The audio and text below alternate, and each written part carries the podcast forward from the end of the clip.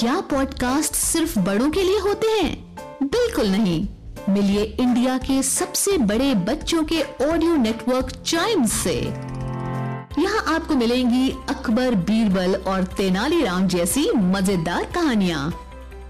Wizard of Darjeeling और Pinocchio जैसी audio books little explorers और कभी सोचा है जैसे साइंस पॉडकास्ट्स आज ही डाउनलोड करें चाइम्स पॉडकास्ट ऐप एप्पल या गूगल प्ले स्टोर से।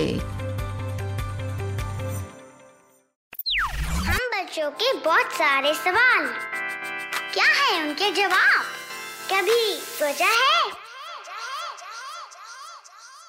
आपने ज़रूर नोटिस करा होगा कि जब भी हम किसी साइंटिस्ट की इमेज अपने दिमाग में इमेजिन करते हैं या फिर किसी साइंटिस्ट की इमेज कहीं पे बनी हुई देखते हैं और लैब में काम कर रहा है तो हम देखते हैं कि उनका कोट व्हाइट क्यों रहता है? मतलब वो जो कोट पहन के रहते हैं साइंटिस्ट व्हाइट ही कोट क्यों पहनते हैं? वो हमारी तरह कोई और कपड़ा क्यों नहीं पहन सकते? वेल वेल वेल आज के कभी सोचा है कि एपिसोड में हम इसी को रिवील करेंगे। तो इसको जानने के लिए सबसे पहले शुरुआत करते हैं उनके अटायर से। ये उनका स्टैंडर्ड अटायर है लैब में काम करने का right in pants and closed toe shoes अगर आपने नोटिस नहीं किया हो तो।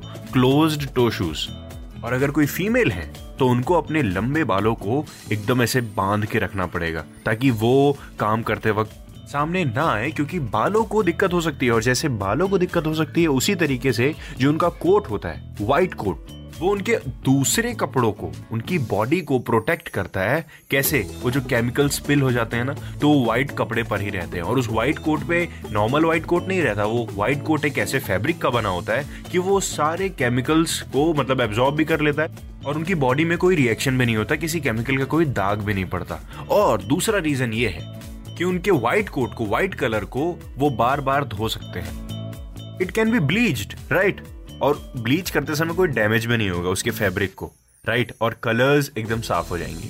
और ब्लीच हम कहाँ कर सकते हैं? सिर्फ़ व्हाइट कपड़ों में।